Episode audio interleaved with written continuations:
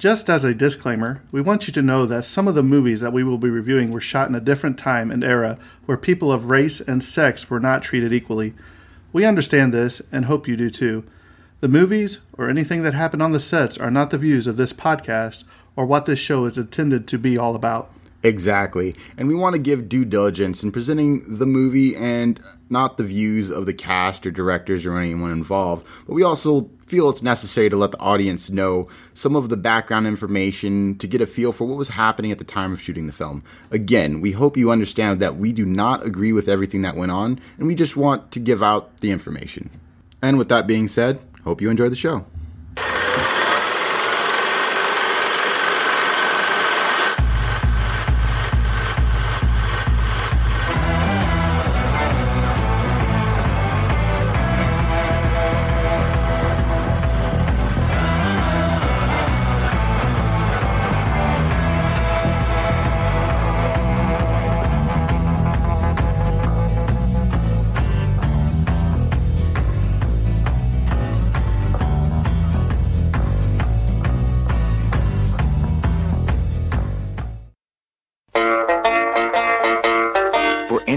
Has ever dreamed of fame and fortune at the end of the rainbow, this is one of the greatest success stories of all time, proving once and for all that anyone can make it, no matter how young, no matter how green. The lovers, the dreamers, and me. La, da, da. All it took was a dream. Hollywood.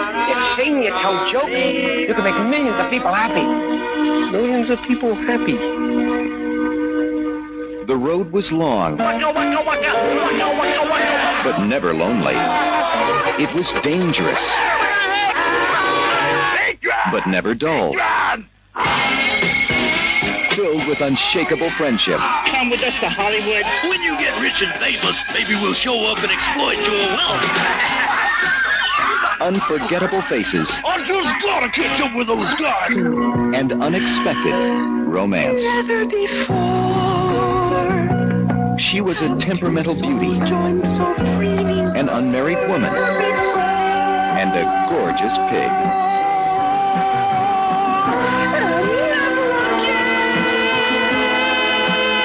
Piggy! Miss Piggy! Are you Miss Piggy? Yes? Telephone! No, I don't think so. Moving right along. Today is your lucky day. The price on the stick is the price you pay. Never more, never less. Uh, we'll take that one.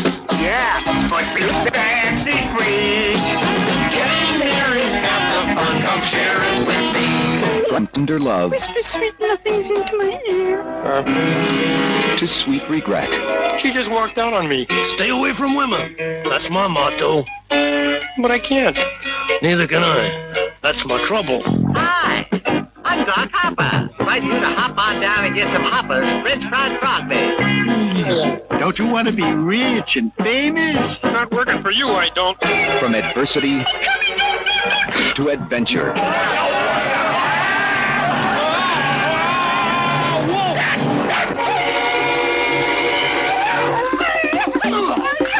Pig that goes bananas? What is this, a luau? He never parted with his dream, Hollywood. or his friends, or his legs. I think if you look in your heart, you'll find you really want to let me and my friends go. What I'm saying doesn't make any sense to you? Well then, go ahead and kill me. All right, boys. Kill him.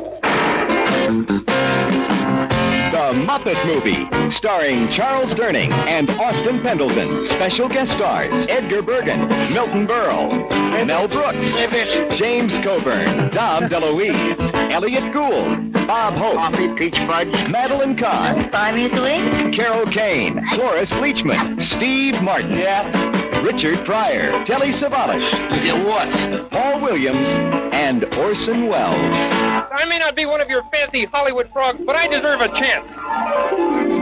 Life's like a movie. Write your own. At the end of the rainbow, where dreams come true, Puppet becomes Muppet, and Earth becomes Mirth, and people people who aren't people are the funniest people in the world. The Muppet Movie. It's more entertainment than was ever humanly possible.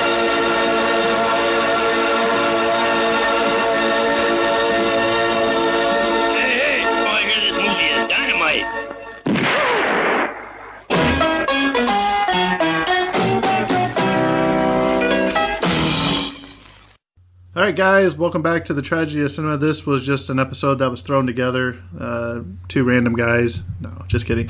Uh, this is episode 28, The Muppet Movie. Uh, this is one that we hadn't announced. I have a special guest with me again. Actually, it's our first re concurring, recurring guest. Mr. Dwayne Conley is back with us. If you remember, he's back from the episode uh, "The Pride of the Yankees."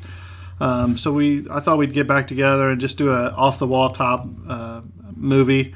Um, nothing better says off the top like the Muppet movie if you've ever seen it, the original. So, Dwayne, how are you doing tonight? Hey there, ho there. I'm doing pretty good. He is already in rare Muppet form tonight, as you could tell. Um, so, uh, since uh, Terrence isn't here for this, I'm going to go ahead and throw Mr. Dwayne the question that I usually throw Terrence, and this time I didn't even give him a hint or anything. So, Dwayne, the question is Who or what are your top five favorite Muppets I kind of knew all you were, time? knew you were going to say kinda- that. Well, there's only so much ways you could go. And then I got another question on top of Okay. it after that. Well, I, I think you got to start at the top. The the uh, Kermit. He's the guy. the Frog. He's the glue. He's the uh, guy who puts it all together. Um, so I mean, it's just he's unflappable, and, and regardless, uh, whatever he's uh, whatever crazy antics his friends are up to, he's he's always there for him. Well, not only that, but do you remember when he was in Sesame Street as the live reporter for the news Yeah. or whatever? He'd be in the trench coat and hood or whatever. Yeah. And then um, I like Fozzie, man. He he he's things he's a horrible comedian, but he's so bad that it's it's, funny. Funny. So I mean, it's A waka it's- waka, right? It just, I yeah, he just he cracked me up, and um, and then um, you know, I, like Animal. He just he just crazy and and, and just out of. Just he, you never know what he's gonna do. He's always just yeah, but there's this movie where they're like, beat the drums, beat the drums. He's like, eat the drums. And he starts eating on the cymbal or whatever. They're like, no, no, beat. He's like, ah, beat. yeah. And then uh, uh, Ralph, I, I like Ralph the dog. He's just I don't I like I like the idea of a dog playing a piano. He has a famous scene in this movie, too. and then probably one of famous are, are well, I have to give it to two people, Statler and Waldorf. They just We I- just sat here and watched about 40 minutes of Statler and Waldorf just making fun of the just Muppets. yeah, they're just the uh, I anything they say is hilarious. So. Oh yeah, uh, the, especially at the beginning of this movie. Well, we'll talk about it here in a little bit, but uh, let's go ahead and jump into some stuff real quick. Um, this movie, um, we'll let Dwayne take it away, like Terrence usually does. We'll let him go ahead and start off, so he can kick us off, and I'll interject some stuff here as we go along. Okay, So Dwayne, take her away. uh, the movie's uh, the Muppet movie. It came out June twenty second, nineteen seventy nine. That's I was almost two years old. forty years ago. It, it's it's It's its 40th anniversary this year. wasn't Yeah, it? I think Wow. they had a, a screening this summer for the 40th. It's it's, it's yeah crazy. And it stands the test of time. I mean, I still watch it, and I will still laugh every single is. time I watch it, just because there's stuff you catch now that you didn't catch when you were a kid. Um, it grossed 65.8 million dollars uh, U.S. and uh, that seems not like a lot, but uh, this was the sixth highest grossing movie of 1979. Also, it was the okay, I'm glad you brought that up because I do have the movies that were in here. Um, the other films that came out in 1979, just to put in perspective, the ones that were higher than that or were still showing, um, you had Superman Mm-hmm. was number one, Amityville Horror, Rocky Two, Star Trek, Alien, Apocalypse Now. I mean, you talk about a year for movies. This had a lot of movies in it. So I mean, so that that sixty five million. That's I mean, it was when it at that time. I think it was the sixty first highest grossing movie at that time. And we nowadays like with inflation. the, that much money. Like Disney has five movies that made a billion dollars worldwide. More likely they'll have at least two more. and you think 65 million is not a lot, but that's, I mean, that's For its for the time. time there were that. I think there were only like at that time there were only 20 movies or so that made 100 million dollars. So I mean, uh, 65 was it's a pretty good deal. Oh, yeah. and then um, also it was the back in the 70s they made more G-rated movies, and it, I think it was the fourth highest G-rated movie of the 70s. And this is also the first time um, you will find out that Mel Brooks was in a movie that was rated G. Hmm. Maybe his only time ever Probably, after yeah. that too. But uh, yeah, that's interesting. I think uh, I think the top grossing there was a Star Trek the motion picture was a G rated, and then uh, what is it? The Rescuers. Is that a movie? Yeah, that was the Disney movie about the the, the two rats, wasn't it? Is that what you're talking about? The animated movie, I'm not sure. or is that the Rescuers Down Under? I don't know. Way to go, Dwayne! You had one one job to do. And the other one was uh, um, Airport. oh man, That was another. So I mean, it was that they would make some uh, uh, non children's movie G rated. That's interesting, but that that was like the I think it was the fourth highest in the seventies. So uh, now that we got on that rabbit trail, um, it ran. Uh, the runtime was an hour thirty five minutes. But wait, who directed it? oh, You skipped all this stuff. I did skip some stuff. Yeah, let's backtrack. The director was James Frawley. You'll you'll get that in post, right? I was gonna be like, the film is okie dokie. Those that see the movie, that's that's pretty much what happens. So the director was James Frawley. Um, I'm not sure I recall anything else he did. I'll, I'll look it up while you're if you want to carry on. I looked that up, but I my memory slips.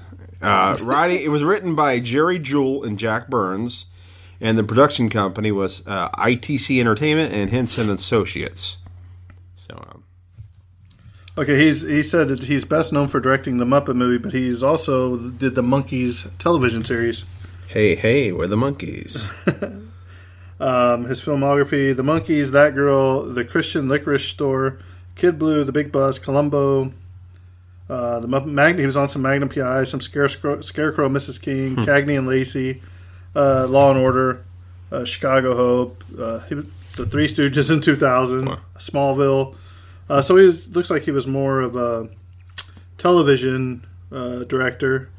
Um, even though he was an actor in The Man from Uncle, well, I guess that was a TV show too, wasn't it? Yes. Uh, and he was also in The Outer Limits. Uh, but I think the the ones above were the ones that he produced or directed. These are the ones that he acted in. So like The Man from Uncle, he was in two episodes. The Outer Limits, he was in an episode. Dick Van Dyke Show, McHale's Navy, The Monkees, he was in twelve episodes. Hogan's Heroes, he was in an episode. My Favorite Martian and uh, the Muppet movie. He plays a waiter in this movie later on in the movie. So just a little bit about him. So, um, going into the technical specs, it ran an hour thirty five minutes. Um, sound mix is Dolby. Uh, the color was Eastman color. Aspect ratio one point eight five to one. The laboratory cons- Consolidated Film Industries of Hollywood. Uh, the negative format was thirty five millimeter. Uh, the cinematographic process was spherical. Printed film format, 35 millimeters. And then moving to the awards, um, uh, was uh, Academy Awards. It was nominated for two Oscars: Best Music Original Song, Paul Williams and Kenny Ascher for the song "The Rainbow Connection," and then Best Music Original Song Score and its adapt- adaptation or Best Adaptation Score, also by Paul Williams and Kenny Ascher. Um, they also were uh, nominated for Golden Globes in 1980 uh, for Best Original Song. Also, Paul Williams, Kenny Ascher for Rainbow Connection. So you're starting to see this. That that's the, the pretty much the song that starts off the movie. And if you ever say, "Oh, the original Muppet movie," this is the first song that comes to my mind. Yeah. Um, it was also like we were talking earlier. I remember as a kid, this was one of the only, the few uh, eight tracks that I remember having. And if those of you that are younger generation that don't know what that is, it's like a gigantic, I don't know, box is the word to, for lack of a better word. And you would stick it into this bigger box, uh, and it was kind of like a cassette tape. But think of a cassette tape if you remember what those are. Some of our audience might not even know what those are. But you would stick it in this machine, and it would play. It would, it would go to like track one. It would play, and then when that track was over, it would go click, click real loud and click over to a, the next track. So you knew when your song was over, it would click. I know you're laughing because you know what I'm talking about. You remember That's, the clicks? been a long time. a long yeah. time ago, but yes, it Yeah. was true. But that's one of the only uh, sound tra- or eight tracks that I can remember actually caring enough about. You know, The, Just click. then if you wanted to skip, you'd be click, click, click, click to get to the song you want. And if you for if you passed it, you had to go through that thing all over again. So, all right, Dwayne, continue on. We had uh, So, uh, Academy of Science Fiction, Fantasy, and Horror Films in the USA in 1980 uh, was the winner uh, for the Saturn Award for Best Fantasy Film. And then also had some nominations for Best Writing for Jerry Juhl and Jack Burns, Best Music, Paul Williams, and Best Special Effects, Robbie Knott. Okay. And then um, we see some Grammy Award nominations. Uh, 1980, it won the Grammy for Best Recording for Children. Uh, Jim Henson, produced and performed by, Paul Williams, produced by, Frank Oz, performed by, Dave Goltz, performed by, Jerry Nelson, performed by, and Richard Hunt, performed by. Uh, then 1980, it also was uh, nominated for the Hugo Award for Best Dramatic Production, James Frawley, director, Jack Burns, the writer, and Jared Juhl, writer. Um, in 2009, it was the uh, winner of the uh, National Film Preservation Board (USA), which they, uh, I believe, they pres- uh, they select certain number of films each year to preserve. Correct? yeah, I believe so, and that's And so- uh, that's on its 30th anniversary too. Yeah. So that's uh, 2009. a pretty big thing um, uh, when they do that. 2013, it won a uh, satellite, uh, or it was nominated for a satellite award for Best Youth Blu-ray. 2005 also got a nomination for the satellite award for uh, Outstanding Youth DVD for Kermit's 50th Anniversary Edition. Wow. Then uh, 1980, a Young Artist Award uh, uh, was a nominee for the Best Musical Entertainment Featuring Youth, TV or Motion Picture, and also nominee for uh, the Best Motion Picture Featuring Youth. So, the one thing about the Muppets is um, they've stood the test of time. I mean, you see them; they come out with uh, even recently, what 2011, and I think 2014 they came out with the Muppets Most Wanted. Um, they do TV specials. As a matter of fact, they had their own TV show. I think it was two years ago, maybe three now. Got canceled after a season, but I mean, people are still interested. And I think the people that grew up on the Muppets show their children the Muppets. You know what I mean? And it's just it's You still you, you have the uh, they rebooted the Muppet Babies, and so uh, yeah, I have nephews, and they're kind of getting introduced to that. And then there's also, I believe, Disney Plus is supposed to have some uh, uh, Muppet shorts. So Right, but after you watch show them the Muppet Babies, you go back and say, "Yeah, but these are the real Muppet Babies," and show them the original ones.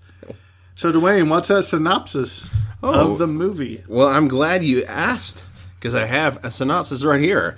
synopsis Kermit the Frog embarks on a mission from his swamp to make millions of people happy. Along the way, Kermit meets new friends that help him on his journey to Los Angeles. Kermit also must deal with Doc Hopper, a businessman who wants to make Kermit the face of his frog leg restaurant franchises. Can Kermit and the Muppets survive Doc Hopper and make it to Los Angeles to fulfill his dream of making people happy? You know this this movie has such a simple premise, but the way they get there, memorable. You know, I mean, memorable. So let's go and talk about the cast for a little bit and uh, hold tight because there is a ton of people in this. Um, when you're dealing with the Muppets, there's a lot of puppeteers. Um, this also has a lot of cameos from famous actors and actresses, uh, musicians, puppeteers from the era.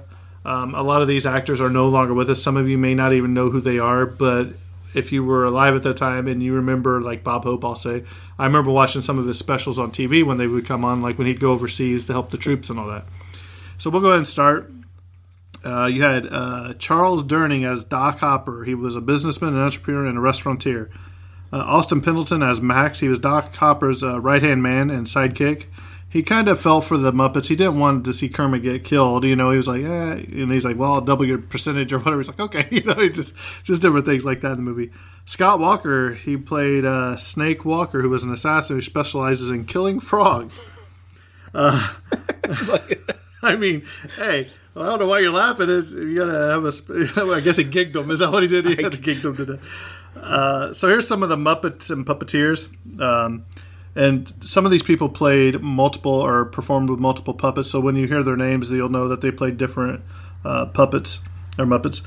Uh, you had Jim Henson. Uh, he did Kermit the Frog, Ralph the Dog, Doctor Teeth, Waldorf, and the Swedish Chef. Chef.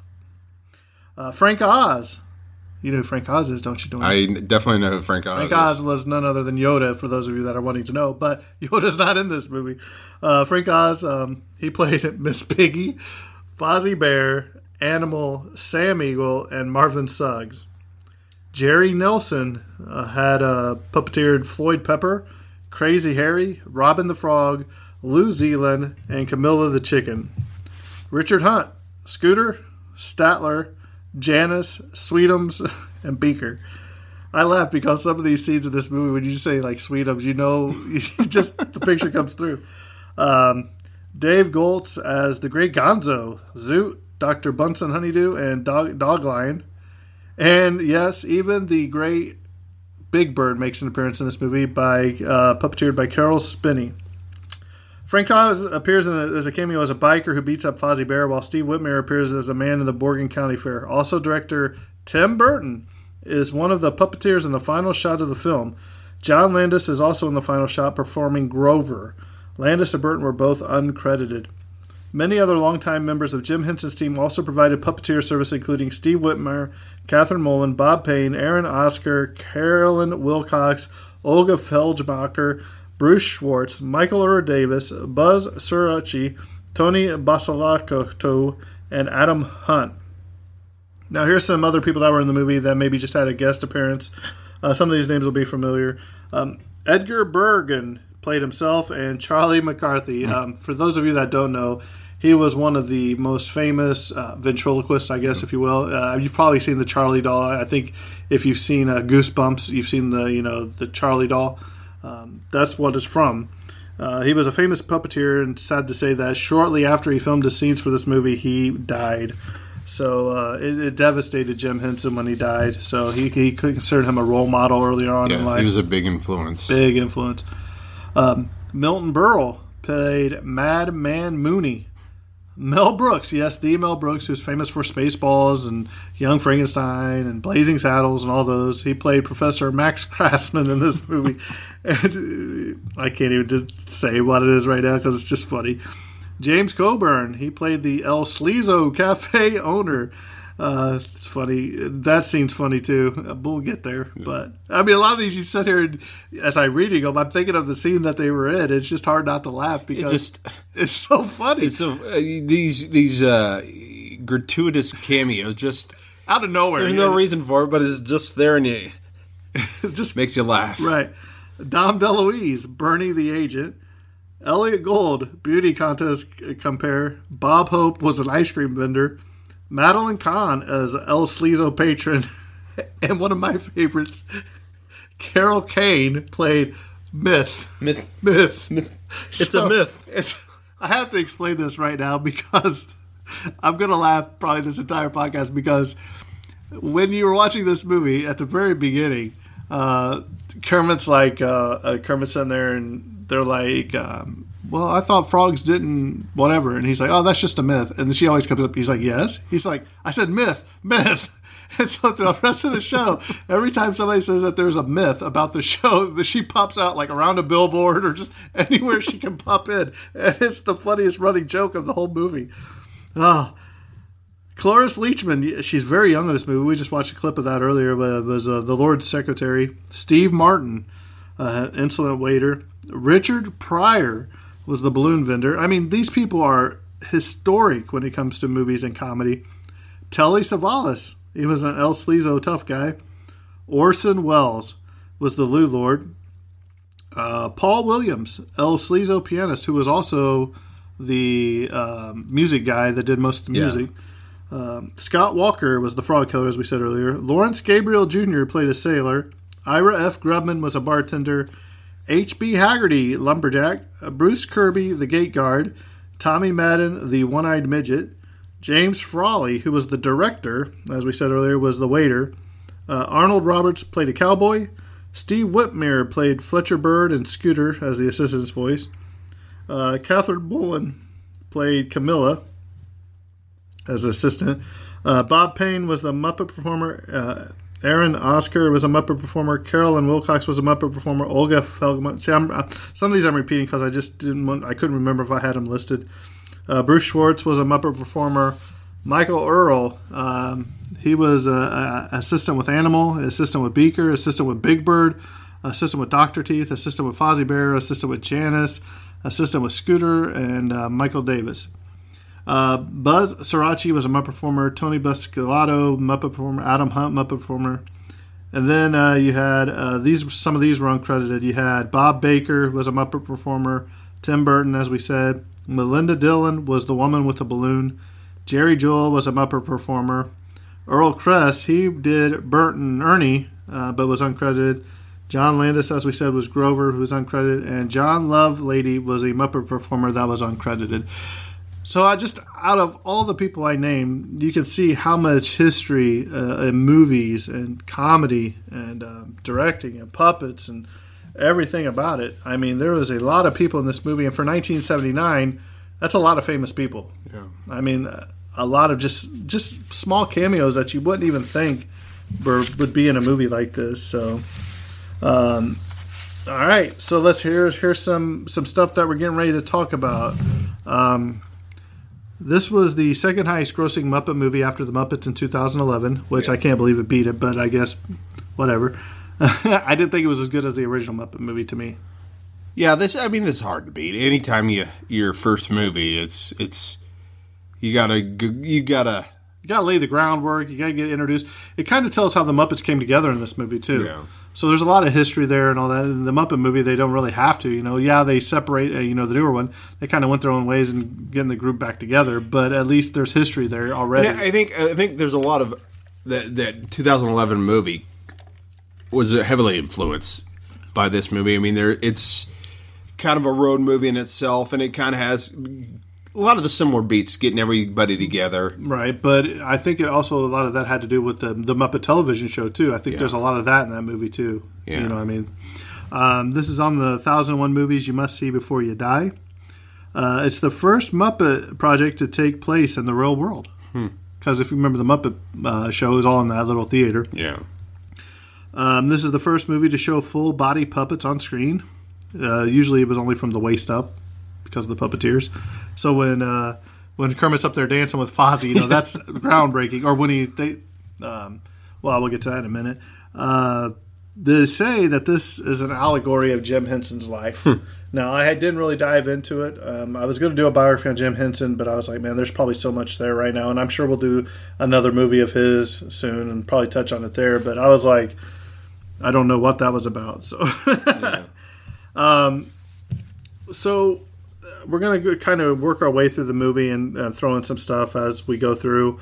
Um, if you've never seen this movie, it's one of my. It's got to be in my top fifteen or twenty movies, just from the fact of when I was a kid. I mean, you know, I was a big Muppet fan. I still am. My kids hate it sometimes because I was like, "Hey, let's watch the Muppet movie." They're like, "Dad, this is old." It's like you don't understand. This is good. You know what I mean? And, and, and Kermit is probably. I mean, he's up there as one of my favorite icons. You know, I, I just love him to pieces.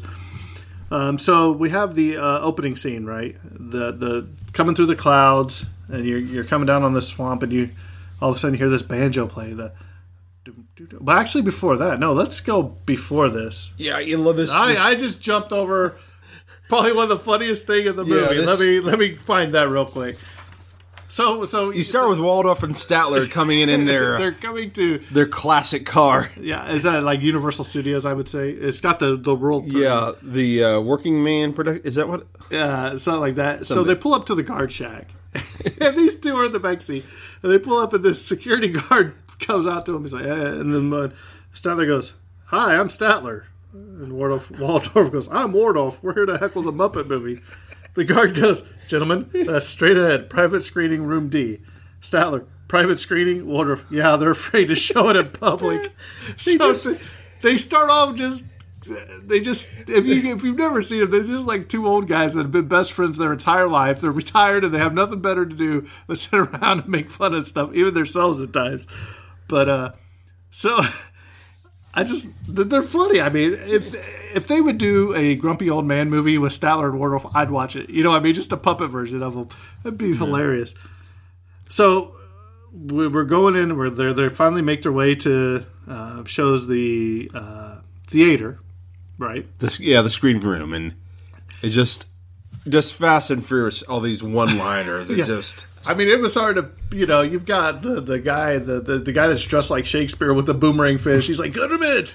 He's like, it's all right if I here with my boomerang fish. He's like, hey, we talked about this. You know? yeah. The uh, the giant. Uh, who's not Sweetums says, "Is this seat taken?" And then he rips the Rips seat out. out of the floor. Yeah, and then you got Animal there, and he's like, Animal, we, you know, we haven't started. Eat the seat, he's eating the seat cushions. uh, you got popcorn flying around. You've got, uh, you got Kermit. You know, he goes down to the front. He's trying to calm everybody down, and you got. Fozzie, if I'm not funny, I don't know how I'll live with myself. And then Honeydew says, uh, well, then you have to get a new apartment. it's like, and then you got what is it? Waldorf and Statler oh, this says is, there. I like this movie so far. He's like, it hasn't even started yet. He's like, I know. That's what I like about it. I mean, these two guys are. Just- uh, the writing is just, you know, it's, it's, It's uh, when, when the Muppets on. are working and the writing is, is, it's, it's, and the it's, it's happening so fast, you you can't really process what you Yeah, just takes heard you- because you're like, oh man, and you're laughing at this, and they've already cracked another one or two jokes. it like, takes you're like- yeah, it takes you about two, three seconds oh, to, all to, to process it. And then you laugh and like, it's, And they're like, what are you laughing at? I was like, you guys don't understand. It's funny. So, excuse me. So Kermit finally gets up there and he's trying to settle everybody down, right? Like, shh, can't to start, you know. And that's when uh, Piggy's like, I saved you a seat, you know. And he's like, oh, he's like, I got one, you know. And he goes, so finally he goes back and he sits by his uh, nephew Robin, uh, and they start the film. And you've got the chef up in the film room, which we'll talk about later on in this movie. Uh, but the Swedish chef. So we start the they start rolling the movie. So what you're watching is you are watching a movie about the Muppets watching a movie. okay, I mean, just think about that.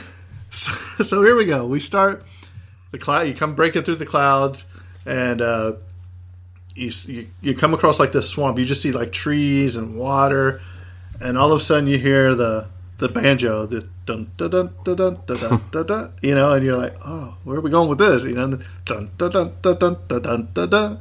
And you're like, wow. So you keep going lower, lower in the swamp, and you keep, and you're like, man, where are we going? You keep look. He's blended in with everything. You know, he's it's it's Kermit sitting on a log, and he's playing a banjo in the swamp to himself. I was like, you know, and he and he strums out one of the best songs. I love it to it's, pieces. it's, Uh, it's a, a gorgeous song. yeah, it's called Rainbow Connection. And, Um, and it, it seems like anytime they bring the Muppets back, they bring the song back. And it's, uh, you have to because it's it's. I mean, I, I I don't think any any other Muppets could have any of the other Muppet characters could have pulled this off other than Kermit. It just well, he's the face of the Muppets. he's the fa- and There's just a sincerity in him, and and I, that that that that he's able to pull the song off, and it's just it's. I mean, as you see in some of the other songs that we'll talk about during this, there is some pretty funny ones. Yeah. I mean, uh, like Gonzo sings. Gonzo has a really powerful song in this movie too. But you got like Piggy when she's falling in love with Kermit. But even though she's singing, the, some of the the uh, scenes that they show are from different movies, spoofs of different movies like Casablanca and stuff. So, but this this song is famous with this. But one thing is, Jim Henson spent an entire day in a 50 gallon steel drum uh, barrel submerged for that scene. I was like, in the swamp. Can you imagine for the whole day? But uh, they said that it took five days to shoot that scene. Wow. Just the swamp scene. And for those of you that haven't seen it, all it is is Kermit sitting on a log. There's a guy that comes up in a rowboat. Uh, is that Dom DeLuise, I think? Dom DeLuise is yeah, as and a, about. And then he's like, he's like, well, he's like, uh, can you help me? I'm lost. And Kermit's like, oh well, there's a exit. You know, keep going this way. And he's like, hey, he's like, I'm, I'm trying to get back to Hollywood or whatever. He's like, hey, look, and he pulls out a newspaper. So this guy pulls out a newspaper on the boat. He's like, hey, look, they're looking for frogs, you know, to make millions of people happy. And Kermit starts thinking, he's like, millions of people happy. So this gets him going. He's like, yeah. He's like, well, he's like, well, he's like, I got to be on my way. He's like, oh yeah, watch out for the alligators. So you see, see this alligator start to attack, coming towards the boat. He's like, ah, ah. So he starts running. And so you see Kermit go, millions of people happy, millions of people happy. So uh, actually, three Kermits were used uh, for this for the scene in the swamp. Uh, one of them was a mechanical, as you can tell, when he starts strumming the banjo. So that was the mechanical, and that was strumming the banjo. Yeah, he had a little bit about Paul Williams, and he was he's he, he did, did some acting, and as he said, he was the uh, the, the the pianist at the El Sleazo. also, uh, he was in um, if you've seen um, Smokey and the Bandit. Smokey and the Bandit. He's uh, there's Enos. He was little Enos. He was the I guess his son who kind of dressed like him. Uh, and also, I, I there was a Christmas movie back in the '80s, uh, TV movie that he was in, uh, um, the night they saved Christmas, I believe is what it's called, where they're they're doing some kind of mining in Alaska, and it's like about to destroy the North Pole. So he's one of Santa's Alice who tries to get him to stop. So uh, uh, that exists. Um, but uh, he was like uh, he really had some in the '70s some really popular songs. Uh, Karen Carpenter. Um, he wrote some of her songs like "We've Only Just Begun." And rainy days and Mondays always get me down. Look at Evergreen. Terrence, you got some work to do, buddy. He's breaking it down in music. Uh, just an old fashioned love song, and then one of the classic TV shows of all time. He wrote the theme song, "The Love Boat." Oh man, So uh, I loved he- that show when I was of, a kid. a lot of '70s and '80s uh, uh, uh, songs that he uh, uh, wrote that uh, you may be familiar with. So And you, you may not even know he did them. You may not know. wrote that. them or something. Right, you may not know. So, So now you know. the more you know, reading Rainbow. So Kermit's ready to go. He's ready to hit the big scene, right? So he leaves the swamp. Next thing you see, you see Kermit riding a bicycle. and you just see it looks like the bike from Pee Wee Herman almost. You know, he's riding this big old bike. His feet, you know, are going down. Um, they have said that that is was the hardest scene to shoot. Um, was him riding the bike, even though it looked the simplest on there. It was actually the hardest one. So Kermit's riding his bike and he's like looking at all this construction, you know, and the steamrollers coming, and he's like, "What? What?" You know. And next thing you know, you say, "Oh," and then um, the sidekick to Doc uh, Hopper, you know, he's like, "Ah," you know, you think Kermit just got smushed to smithereens, and then you see him pull away, and it's just the bike mangled there, and he's like, "Ah," and the fr- and Kermit's sitting on top of one of the machines, and he's like. Oh, you're alive. He's like, yeah, frogs can jump. If frogs couldn't hop, I'd be gone with the Schwinn. Gone with the Schwinn. I was just the one liners like that. I was like, he just throws little stuff in there, and, and Fozzie's good at it too. But sometimes during this movie, you'll find out that they actually talk. They break the fourth wall barrier, or whatever, if you will, and they actually talk to the talk to the audience. Yeah. And there's a scene coming up in this movie if you're watching uh, that's just hilarious. So, so the bicycle and uh, now Kermit finally makes his way to the El Sleazo bar. so Kermit walks up, and next thing you see, you see this guy get thrown out of the of the bar and into the into the trash. Right? He's like, ah, he's like, man, he's like, yeah, talking. The guy's like, these are some of the most roughest re- people red, I've ever roughnecks I've ever ran into. And Kermit goes, well, maybe you should tell, tell the owner. He's like, I am the owner. And, did you notice all the patrons are like different, different dress? You have a cowboy, and then you have like an Orthodox Jew. I think a sailor. sailor. Uh, you have. Uh, uh, what, I, was there a, uh like a a ninja or some kind of I don't Ja- know what he was. guy in Japanese? Yeah. I mean, just like r- just kind of random people, just all at this one location. Well, it wouldn't be the El Sleazo if not, guess. right?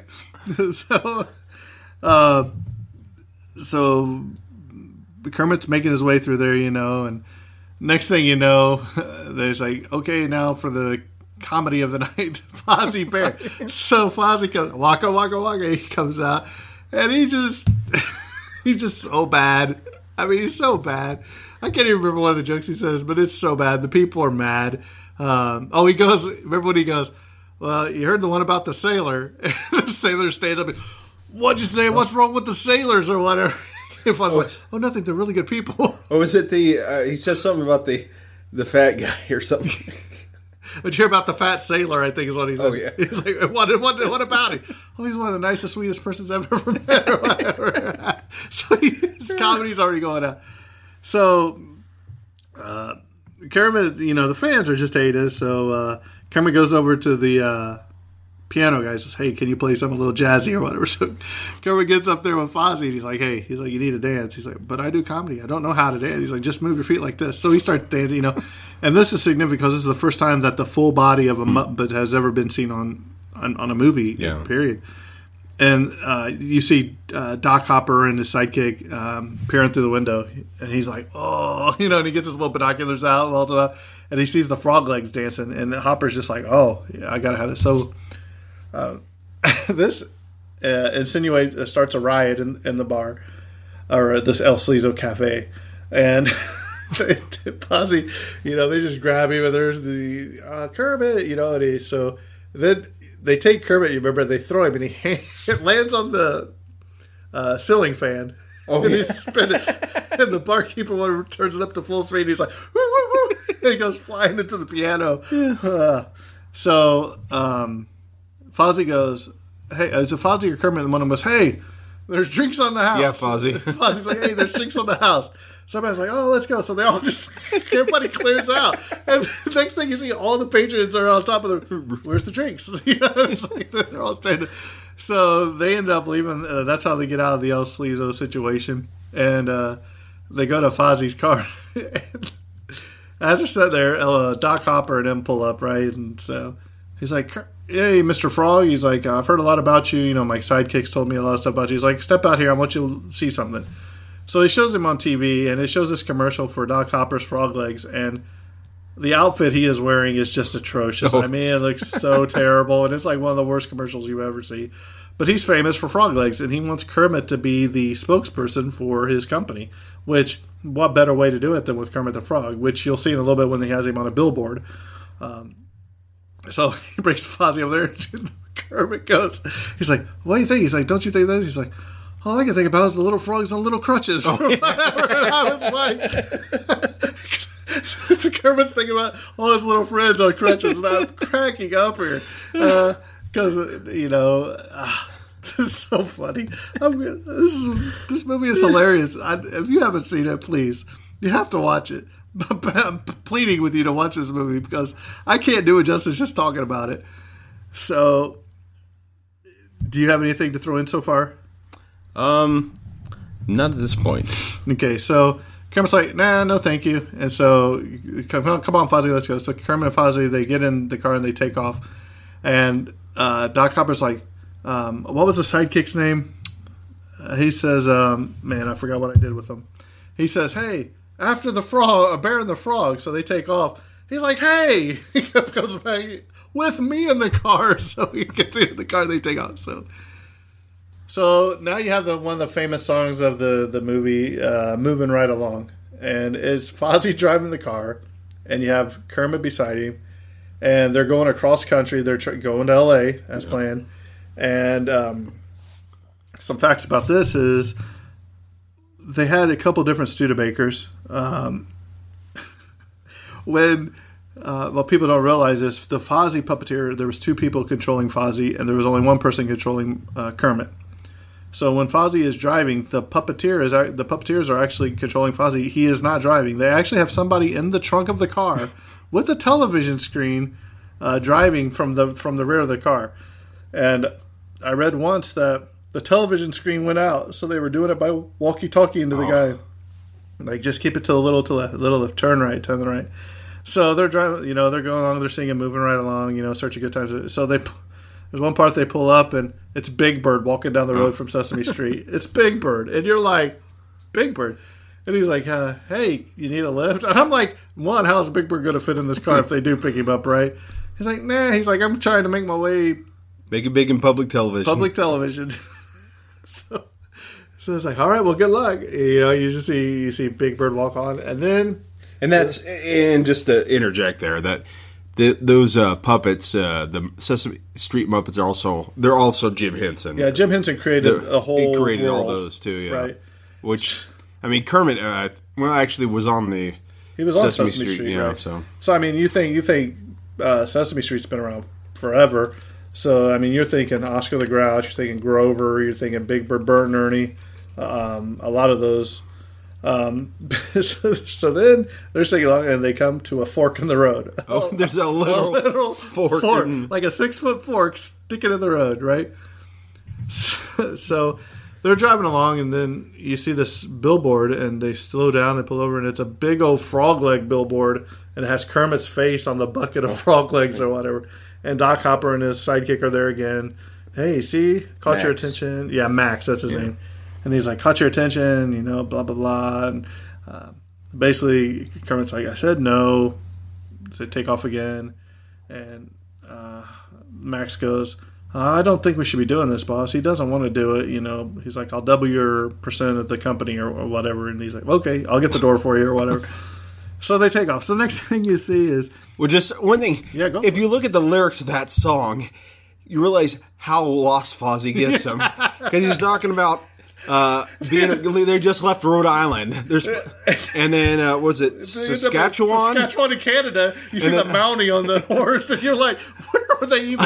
Where are they even? I've at? never seen the sunset in the west, It's like, or sun sun sunrise in the west. I'm right. like, And and you're like, okay, so if Kermit started from the swamps, which is probably what would you it, say? it started in Louisiana. Louisiana. Yeah. So and they're trying to get to L.A. If he's in Rhode Island and then he's in Canada, and you're like, I- it's just I mean, I don't know what to say. I mean, at one part he he's got the map in front of him, and he just yeah, him and Kermit, he's leads, driving. Kermit's Kermit's got the map and the passenger seat, and and uh, Fozzie leans over, he's like, yeah, yeah, we can follow. The, why can't we follow this blue line? He's like, uh, Fozzie, that's a river.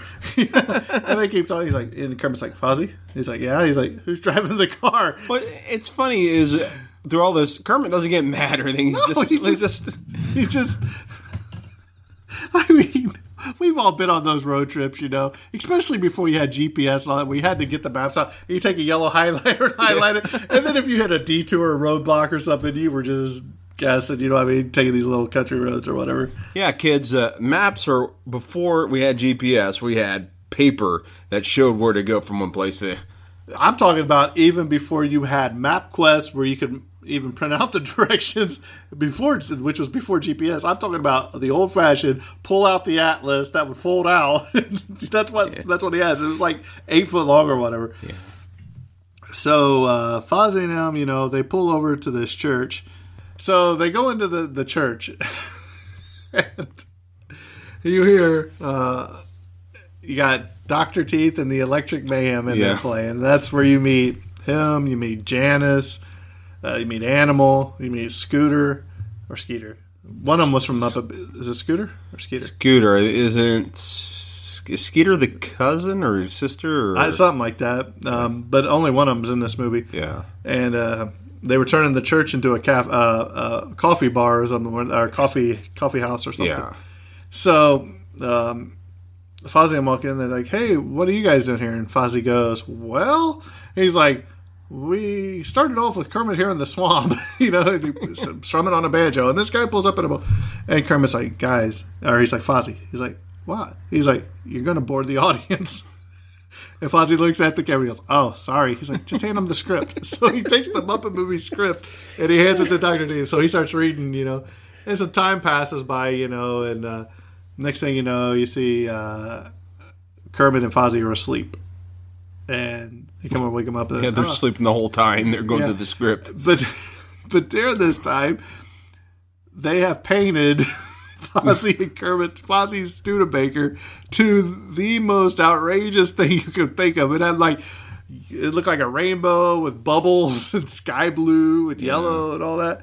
Kind of like a tie dye shirt. Yeah, yeah, it was really colorful. So we get there, um, and what what what does Kermit say? He's like, Fozzie says, "I don't know how to thank you" as they're leaving, and then Kermit says, "I don't know why to thank you." yeah, just another one of those one-liners uh, that he throws in there. So uh, they take off again uh, from the church. They say their goodbyes, and next thing you see, you've got Doc Hopper and them following them again. and the funniest thing is, they are like right on their tail. And Kermit goes, "Fozzie," he said, "Pull, pull him from that billboard up ahead." so they just take the student and they pull right into the billboard. And it, where they pull it in, it's like a Roca Cola uh, billboard, and it lines up perfectly with their car of all the colors. It lines up perfectly. They park it right there, they duck down, and the car goes by them. Right, so that's another way they escaped them once again. So, um, next thing you see is you see see Gonzo the Great, or the Great Gonzo in his traveling uh, thing, um, and uh, what happens, Dwayne, when um, what causes Gonzo to wreck? Do you remember, or uh, them to wreck? Because I know they're going at each other straight head on, and then all of a sudden he says, "Well, we missed him," and then he looks up and Gonzo says, "No, you didn't. I'm right up here," or something like. yeah, he's like upside down on top of the car or something. Yeah, I can't remember why they crashed though. I, I can't remember if Gonzo was falling asleep or Camilla or uh, was something. I, I, man, I got to remember what happened. Anyway, so now they need a new car. Yeah. And they pull into this car lot, and Sweetums is there. And if you don't know who Sweetums is, he's this big, gigantic, one of the biggest Muppets. And he kind of reminds me of the Noble Romans monster. If you guys know what Noble Romans pizza is, they used to have a uh, uh, what do you call him? Mascot. Yeah, mascot. And he kind of looks like he kind of looks like that. That's what I think of him as. And he always talks like this, "Hey guys," you know, and just real jolly. And every time he walks, like the whole camera shakes, like, "Coon, coon, coon." Um, but they want to buy a new car. Yeah, and the, uh, Milton Berle's the uh, car salesman. Yeah. Yeah. he says if it's a pri- the price is what what what is what is on the the thing sticker is what the price I'm going to sell it at. Right. And good old Sweetums. He kills a fly and it puts a period right between the the car's marked at one thousand one hundred ninety five dollars and the fly makes it eleven ninety five. yeah, so he was like, "We'll take that one." He's like, "But." But he's like, "Hey, you said the sticker price is the sticker price or whatever." and Fozzie says, "Well, we should get a nickel change." and they they tell him they tell Sweetums they say, "Hey, we're going to uh, Hollywood. You should come along with us." You know what I mean? So they, they're like, "Oh, I guess they didn't come." So they take off, and next thing he's like, "Guys," Sweetums got his bags. "Guys, I'm coming with you." You know, he's running down after him. So we get there, and then we end up in um, I forget the name of the city, but they're at a beauty pageant at this carnival. And this is where you get introduced to Miss Piggy. Um, again, there's a lot of famous people in this scene. You got Richard Pryor with the balloons. You got Steve Martin with the ice cream, uh, or not Steve Martin, um, Bob Hope. Bob Hope with the ice cream. So there's a lot of different. Um, and you remember the flavors of ice cream? uh, honey and for honey for Fozzie, and then was it fly something? Fly, fly, fly or something. You know, it was like. So we get going, and uh, they start naming off the the uh, winners of the pageant, or who's going to be the winner. They start naming off by the places, you know, like fifth place or eighth place or whatever, fourth place. But and they go, and this year's winners of the beauty pageant is Miss Piggy. Ah, she comes running out, you know, and she's up there. "Oh, thank you, thank you, and then. She looks over and her eyes just meet Kermit, and it's like love at first sight, you know.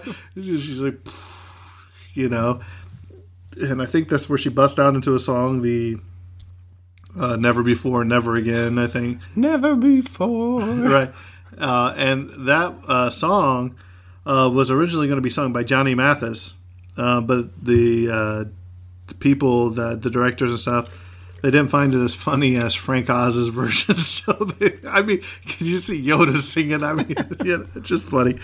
Um, so a lot of a lot of crazy stuff happens at the fair. A lot of famous people. Um, you know, the ice cream, um, and then there's Richard Pryor selling balloons, right? So next thing you know, he sells Gonzo a bunch of balloons or whatever. Yeah, Gonzo just wants one. What? He couldn't decide whether red or green. He says, "Well, why don't you get both?" Well, yeah, you got one of each or whatever. Remember? and next thing you know, you see Gonzo and he's just taking off in the air because Like- he's Like he's up from Carl from up. He's just flying in the air. He's flying around, you know, because he doesn't weigh anything. So he's, and you know, Camilla's like, bah, bah, you know. so now you've got, they're like, uh, Kermit's like, Fozzie, we got to go get him. So you got Fozzie, you got Kermit, you got Piggy, and you got Camilla all in this car chasing him down, right? And, you know, you see him up there and he, he gets caught in the crosswind, so they're going back and forth. And yes, once again, now we have Doc Hopper again. And this time he's got a gun. And uh, Max is like, "What are you doing?" He's like, "Just, just slow down, or you know, keep it steady so I can shoot him." Well, Fozzie, you know, they end up doing something, and they end up crashing into this big old billboard with a gigantic pie on it, and the pie launches and hits Doc Hopper and all of them, and uh, when it hits them, the gun goes off, hits the balloons. I think there's two balloons left. And Gonzo lands on the roof of the car, and Kermit tells Fozzie to punch it. So get out I mean, just some of the most um, radical, crazy things that could happen in a movie. Unbelievable. These things happen. I mean, like, who has a gigantic pie that's up there? And you know what I mean? It's just hilarious. Uh, you got anything to add so far? Um, well, just I don't know if you noticed when the Bob Hope scene, but they played like "Thanks for the Memory," his uh, uh his um theme song. They played it on the little bells. Yeah. it was kind of cool. Yeah, there's a lot of stuff like that. Um, so, like I said, the uh, car change. Now we go to a restaurant. At this restaurant, you know, Piggy and Kermit are out on a date, if you will, and Steve Martin comes up to him, and uh, he's got like the. Um, would you like to? He's got. He's like waiter the wine, and Steve Martin's like, oh, the wine, you know, and he's like pops it open. Would you like to smell the quarter? Oh, it's a bottle cap. Yeah. Uh, so, you know, uh, there's something happens, and I remember him like slamming it down because it was like a the 85 cent wine or 79 cents or something. Yes, uh, Steve he asked Steve Martin to to taste it, and he tastes it and spits it out, and, Yeah, and slams it down on the table. Or something. I, it, and he puts straws in it. yeah. So, um, at this moment, you can tell Kermit and Piggy are starting to fall in love, and they're sitting there talking, and they're getting closer, and they're getting closer, and then something happened, and Piggy ends up going to the. She gets a room. phone call. Uh, yeah, Steve. Martin says, "Are you Miss Piggy?" And got a phone call. Right. So she gets up on the table, and so Kermit's sitting there all by himself, and this is where you meet Ralph the dog. Um, Yeah. and he's like, "What's wrong?" Uh, he's like, "You're looking a little green." he's like, "Women trouble?" He's like, "Yeah." He's like, "Ah, me too." And he's like, "You know, you can't live with them. You can't live without them." He's like, uh, "So they they go basically. Piggy's been kidnapped at this point. Yeah. Um, you don't really realize that till a little bit later, but." So you're sitting there, and then you have a famous song with Ralph and Kermit, and they are singing um, so- I hope that something better comes along. and it, it just, you know, a lot of these movies, or a lot of these songs in this movie, they have longer versions for like the recordings that they do, but due to time constraints, they had to cut them down. So there's a lot of stuff there. And um, as you see, Ralphie's playing on the uh, synthesizer or whatever, you know what I mean? And uh, it's just hilarious. Uh, I mean, a dog playing a piano. And just, just some of these lines are just so clever. I mean, it's, um, it's, it's, it's. Uh, I mean, it's just the way they pull it off is is, is hilarious. Oh yeah, and it's and it's not nothing crazy. I mean, it's just it's just funny. You know what I mean? I just like there's one part where uh, Ralph says, uh, uh, uh, he takes himself for a walk. yeah, yeah. You know, I don't think I've ever laughed as long and as hard as the podcast at- in one of our episodes as this one because this movie just makes you, it's a it's a feel good movie. It makes you laugh. Um, so Piggy's been kidnapped, and you come to find out that uh, basically Kermit gets kidnapped too, and they get tied to a pole. Well, I think it's it's funny. Kermit walks out and he's surrounded by uh, Doc Hopper's men with the guns, and he says, uh, "Are you the guys I'm supposed to see?" when he Yeah. So and like right before we started this, I said, "Hey, watch this." So so you got Mel Brooks, who's the evil doctor, and he's going to scram scram. What's it called? The scramblenator, or what? He's going to scramble his that. brains or whatever. And they got Piggy and Kermit tied to this pole, and P- uh, Piggy says, "I don't know what we're going to do." And Kermit's like, "Yeah." And Kermit's like, "Just give me one second. I'll, I'll get out of this." Or whatever. He's like, he just shake it back and forth real fast, and then you see him go. so. so it just, they take him and they stick him in that chair or whatever. They put the, the helmet on him and it comes down over his eyeballs. You know, I mean, the scrambulator. and uh, so Mel Brooks is like, um, I forget his, I forget who Mel Brooks played. He's the Doctor Max or Killerman or Max something. And uh, so they're Max Krassman, Krassman. Professor Yeah. Max Krassman. So he's like, so Doc Hopper and him are talking like, so when we do this, is he gonna remember anything? He's like, no, he'll forget basically everything. It's just gonna be a regular ribbit ribbit frog. You know, what Big I mean? guacamole. Yep, big guacamole. So now I don't remember um, what happened. How does Piggy uh, get out of her robes? Does she loosen them? I'm trying to remember. I don't. She. eh, She just. I, I think yes. Somehow she breaks him or something because They say something to her, don't they? The guys, and she's like, "Ugh," and she's she does that. You know that thing she does in, in most of the movies where she has this one scene where she just goes haywire. crazy and I just she remember- starts karate chopping everybody. Yeah, but th- in this one, I think she breaks out of, and then she goes up to the top. Remember, and then like I Yeah. think we lost her. or whatever. She jumps, whoa, jumps off the top of the balcony on top of him and starts biting, biting him. Well, at this point, uh, uh, the the professor he's like, I must pull the switch, you know, because he's getting ready to pull the switch on Kermit's thing, and next thing you know, uh, Piggy's like, oh. It hits him, and basically, you know, Kermit breaks out, and uh, he lands in the thing, and the thing falls on his head, and it starts scrambling his brain, and he's like, "Go ribbit, ribbit!" And he falls over. Just classic Mel Brooks, man. I mean, uh, so there's, I mean, I don't want to give too much away because that's a, a pivotal part of the movie that you need to watch. And I, I got to refresh myself. by didn't.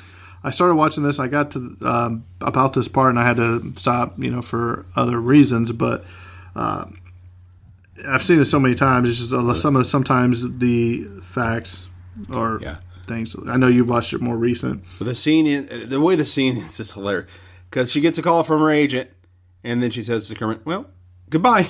Yeah. So after all this, this, all this stuff, the the, the free Kermit, she just just leaves up. Yeah, she's like, I'm out. Just a goodbye. yeah. So then, um, we get to um, we get to Hollywood. No, no, no, no.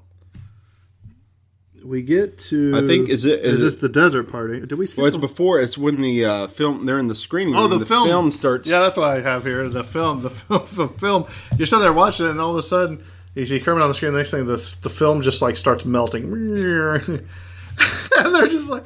You see the Swedish up there's like the film's just starting to flip flip flip flip flip flip flip like he's saying that it broke it's just going so you know they they they started working. Everybody's like, oh, animals like, oh, what am I gonna eat? He's like, eat another cushion, you know. So the animal starts eating another cushion, and then uh, up at the top, you know, finally the, uh, the Swedish uh, chef's like, "The film is okidoki." So they finally get it going again. Uh, was there any other thing in that scene? There was uh, oh Statler and Waldorf. I like their their uh, banter. This. How do you like the film? I've seen the detergent have a better film. Leave a better film. I mean, there was um one thing um, when you, if you look closely when you seen Piggy jump off the balcony. I forgot to say this. When you seen Piggy jump off the balcony, you can't see a black glove throwing her off. so it's like one of the puppeteers, you know, that they would wear black or whatever. They actually kept uh, caught it. Um, also, um, well, people don't realize that Statler and Waldorf they were going to have a running gag throughout the whole film too. I mean, just the little bit you got was great, but can you imagine the more Statler and Waldorf? Yeah. Now, now, do you know how they where their names originate from? No. Okay, Statler and Waldorf. They're uh, named after uh, two famous hotels in uh, in uh, New York City. The uh, uh, is it the uh, Statler Hilton or Hilton Statler, and the other is the Waldorf or Astoria, which uh, they're, they're both uh, pretty famous um, hotels in New York City, and that's where they got their names from. So the the stuff that he came up with, just how to name them and stuff. You know what I mean? Jim Henson was fantastic. I know we talked a little bit earlier about how the Muppets uh, came to be. There was something about Rockefeller Center or something. Maybe some of the murals that he painted for was it the Saturday Night Live. There was, I think the first they were on the first season. They were, um, um, yeah. I, I don't think it really went well, and so they kind of got their, they kind of moved off to their own show. But uh, they were part of that first season. I, I do know uh, Kermit would make some some appearances in those early years. So Right. Um, so now the film comes back on, and we have um, the desert scene. well, I think Well, they're in a car first, aren't they? actually there's a, a, a Fozzie singing America. Oh yeah, the oh, yeah. what was and I forget what he said the the uh, oh patriotism patriotism swirls in the heart of the American bear. Right, but but so they're in their car, still going Yeah. around around the desert. I'm, I'm guessing Arizona or somewhere at this Yeah. time, and you see Piggy on the side of the road. uh, so they end up Piggy. I forget what happened to Piggy. Um, I don't know if had dumped her or she didn't get the part or whatever. And um, so now we come back to. Uh, they're at the desert. Uh, does the car break down? the car breaks down. I think uh, oh, somebody says, "Oh, someone will come along eventually." Know. And they're like, "How do you know that?" Right? Was And that- the- Yeah, and then And like, "I shows the scene of just the day going into night, and they're um, waiting for somebody to show up. so they build a campfire. They're out there, and Gonzo gives one of well, this is one of the better songs on the thing, and it's called "I'm Going to Go Back There Someday," which was um, Jim Henson's favorite um, song that was done. Um, and it was uh, said to even be played at his funeral, which, um, wow, you know, I mean, uh, if you've listened to that song, it's really good. Um, because I think uh, there's also a shooting star during this time, and the the way they got that was the shooting star was a Christmas light pulled across the set real fast, so it looked like a shooting star. So I thought that was great. You know, it's just all the little tricks of the trade that they do. I mean, you got all these high tech puppets, you know, Muppets and puppets, and then you use a Christmas tree light. um, If it works, right? So eventually, along comes, yes, you guessed it, the Doctor Teeth and the Electric, Electric Man, Man. in their newly painted bus, and uh, it, the bus looks just as crazy as Fozzie Studebaker did. Um, so um, they end up getting them, uh, get them on the bus. They get going again. Uh, so and now, they, they asked him, "How'd you find us?" The screenplay. yeah, they started the screenplay. I mean, uh, so they end up going to um, coming across like a, a town, like a deserted town, yeah. and uh, Kermit's like, "Everybody stay here. I'm gonna go look around. You know, ask for directions, whatever." And animals, you know, they're like, he's like, "Hey, I need to take animal for a walk." he's like, "Yeah, yeah, okay, just don't get lost or whatever. Don't let him off his leash, whatever." So Kermit walks into this, um, kind of has the saloon doors or whatever. You know, he walks in there and he ends up meeting um, Bunsen, Doctor Bunsen, Honeydew, and Beaker. me me me me me me. So um, you know, sometimes my daughter when she gets mad at me, she'll go me me me me me. Just I was like really, you know, just kind of mocking you. Me me me. me, me, me. So uh, this is uh, so he's in there talking and you see Animal ends up eating a whole jar of Insta-Grow pills. I don't think he ever got him to work or something. Did he remember uh, Bu- uh, Beaker or Bunsen and Beaker didn't ever got it to work? Did they? I- The Insta-Grow, I, th- I thought I had seen something about that. But so they're in there talking, and next thing you know, Hopper and uh, the, the the the bounty hunter that because during this time he had hired a bounty hunter that specialized in killing frogs. Yeah. so um, him, uh, the hunter, uh, Max, and all the other people that were uh, with Hopper there, and you see Kermit walk out of there, and he's got the old cowboy uh, stirrups on, you know, and and uh, he walks out. So you got this showdown going on, and here comes all the Muppets out of the band or whatever. They're all standing behind. Uh, uh, next to Kermit and all that, and Hopper's like, "I'm gonna have to kill you all. You know, all I want's the frog." Um, so you're sitting there going, "Ooh, what's going to happen?" You know, Kermit and about to just be mowed down by this guy. He's an expert frog killer. And the next thing you know, the ground starts rumbling, and out of the building comes Animal. This gigantic animal. Uh, he has swallowed all these pills, and his head comes out of the building, and they're like, "Whoa." You know, and Doc Hopper and I'm like, whoa, what's going on here? You know, they all get scared. They all start running. You know, Max is like, yeah, because he was secretly rooting for the Muppets. Uh, but uh, one thing I read was Henson refused to use a puppet on a, uh regular miniature set for animal scene. Instead, they made a 60 foot animal head. See, I, I wonder if that's still around. If that's got to be somewhere. uh, 60 foot uh, animal head. Uh, so basically, uh, Animal has saved the day. Uh, Doc uh, Hopper has finally just given up. He's not, you know, they got something that big, they could probably pull it out anytime they want. You know, because he had never seen Animal before, uh, because they were never intertwined paths. Um, so, anything to add right there yet? Um, no. He's like, eh, no. Everything I got is already there. Okay. So another thing is this is the first time that Kermit and Piggy are married on screen. Uh, you see that somewhere in the movie. I think twice. I think once uh, is during her singing The dream sequence. The dream sequence. Um, so now we come to towards the end of the film where they bust into the. they bust busted there. Well, first they make it to Hollywood, and they're going around looking at all the different landmarks, the Hollywood sign, and all that, and uh, they end up going into the secretary. Uh, I forget the guy's name.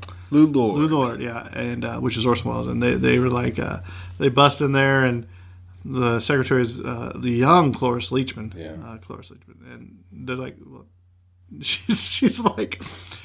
Hey, uh, he's like, yeah, we're gonna go in and see Lew and she's like, hey, we don't let animals in here, and he's like, ah, animal, you're gonna have to leave or whatever. we're not thinking that they're all animals, you know what I mean? So, uh, if you want to take it from here, Yeah, and then they um so they go and um uh he takes he tells Orson Welles he says uh, this character Lew Lord he says we've come to be rich and famous and then Lew Lord says well uh, prepare the normal rich and famous contract. I mean just I mean it's it's just kind of funny how easy it is. It just they show up and they're uh they're being making a movie the next scene. Right. Now, um, what was it about the pet dander? Remember? Uh, was this the scene where they go in there and they do all the pet dander and he starts sneezing? I don't. Oh, that might be in a different. I thought it was in this movie where they go It in there and, and they were going to send him away, and they all start rolling around or shaking and what and all the pet dander because he keeps starts sneezing and they sign the contract or whatever. I can't remember. I get my Muppet movies mixed up sometimes, you know, especially towards the end. I think there may have been something. I, I didn't write it down. Well, Dwayne, Sorry. thanks a lot. You had one job. No, I should have wrote. Should have written everything down. Uh, yeah, you're not as young as you used to be. Um, so they end up making. They, they go to the studio, right? Yeah. And you're watching them make the movie of the movie Yeah, that you're watching. We that got all you're- these these backdrops and scenes from the movie you just watched. It shows the swamp. It shows the uh, church and the electric mayhem. You know, it shows different stuff throughout that. Um, one thing that is really cool, um, the Rainbow Connection ends this movie too. It starts the movie and it ends Mhm. the movie.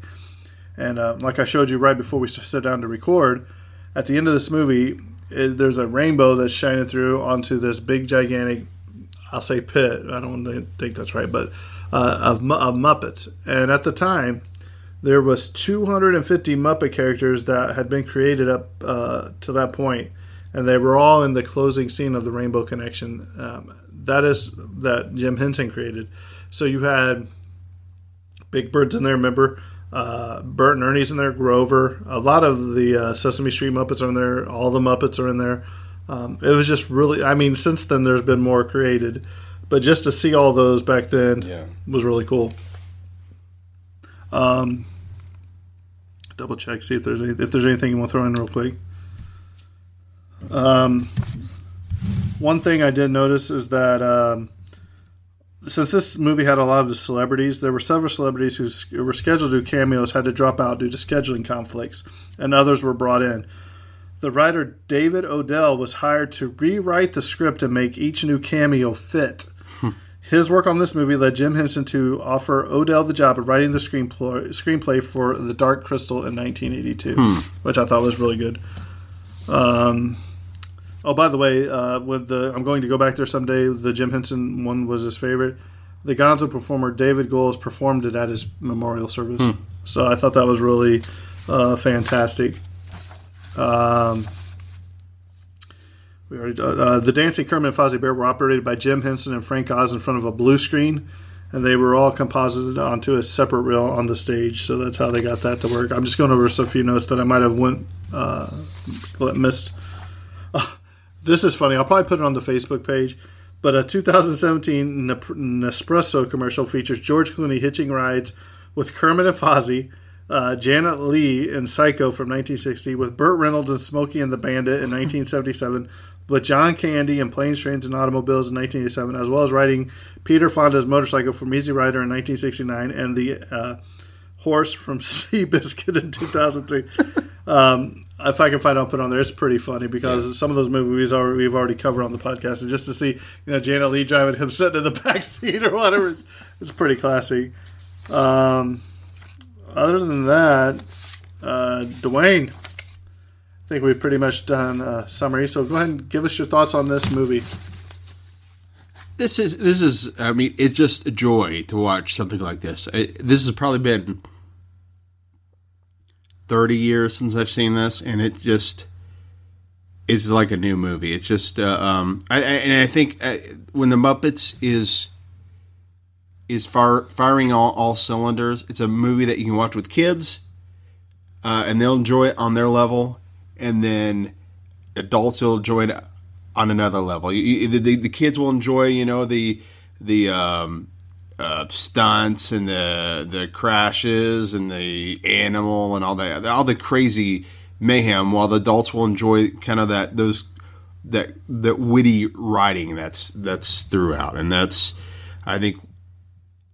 I, I, I just think the Muppets are treasure, and I, I I hope that in the next few years that Disney really uh, is able to um, uh, get them back in the public spotlight. I think the 2011 movie was excellent, uh, and I think there have been some some difficulties over the last few years. Uh, but uh, hopefully, maybe with this Disney Plus, they can find a new way for uh, the Muppets to reach a new audience and Maybe create some new content Yeah. for them too. and I, I think that the, the the biggest thing with the, the, the last 2016 series, I don't think it really appealed to kids. Right? They try to make Just- it too too grown up. I, I And I, I think for the Muppets to work, it has to appeal to both the kids and the adults. And I think, um, I think that's what the, uh, I mean, this movie does. uh, I mean, throughout it just, um, you can you- watch it as a kid, but now you're seeing it 30 years later. It's a it- it's a different movie, but it's it's still a joy to watch. And Right. that's that's Um, fantastic. like I said, this is some of the first memories I have of when I was a kid that I can remember. Um, I even remember um, the Muppet Christmas Carol, I do believe, that where um, Hardee's had the little stuffed animals you could get of like Kermit and uh, Fozzie and Piggy. You know, um, I remember getting those. Um, the thing about the Muppets is, no matter they, they touch all genres. I mean, they've done Muppets from in space. They've done Muppet Treasure Island. They've did a Muppet Christmas Carol. They did um, the Muppet uh, was it the Great Caper or whatever. The um, The, they did uh, Yes. They did a Wizard of Oz one. yeah. Uh, you know what I mean? So the, so they try to then then they what they tr- the thing where they miss out on I think is they try to force the cameos in now um, with different genres and different actors and actresses and just it kind of gets lost because back then when they did it it, it worked. And they weren't long. They were just in and out. You know what I mean? Just in and out. Um, like a lot of the great movies um, cameos they're just a they're just a blur and they're gone. Um, when you have a, a a story that's well written, um, well balanced, a national treasure. I mean, the Muppets are a national treasure, and everybody should be thankful to, that we have something like this. You know, I mean, to share with your families and all that. So, um, tell us what you think. If you liked the Muppet movie, if you didn't like the Muppets, well, I'm sorry, but I do. And, and if you get a chance, um, at Disney Hollywood Studios, they have the uh, Muppet 3D um, uh, in the uh, part. If you go near where the new Galaxy's Edge Star Wars thing is, and that that was the last Muppets thing that uh, Jim Henson did before he passed away, and it is fantastic. I I I mean I hope it'll be there for a while, but if you if, if you're down there, just make sure you catch it because it is it's it's what the Muppets should be. So and not only that, but the soundtrack for this is really good. yeah. I mean, the Rainbow Connection, outstanding. Uh, I'm going to go back there someday. The Jim that was Jim Henson's favorite. The Muppets, uh, Miss Piggy, Never Before, Never Again.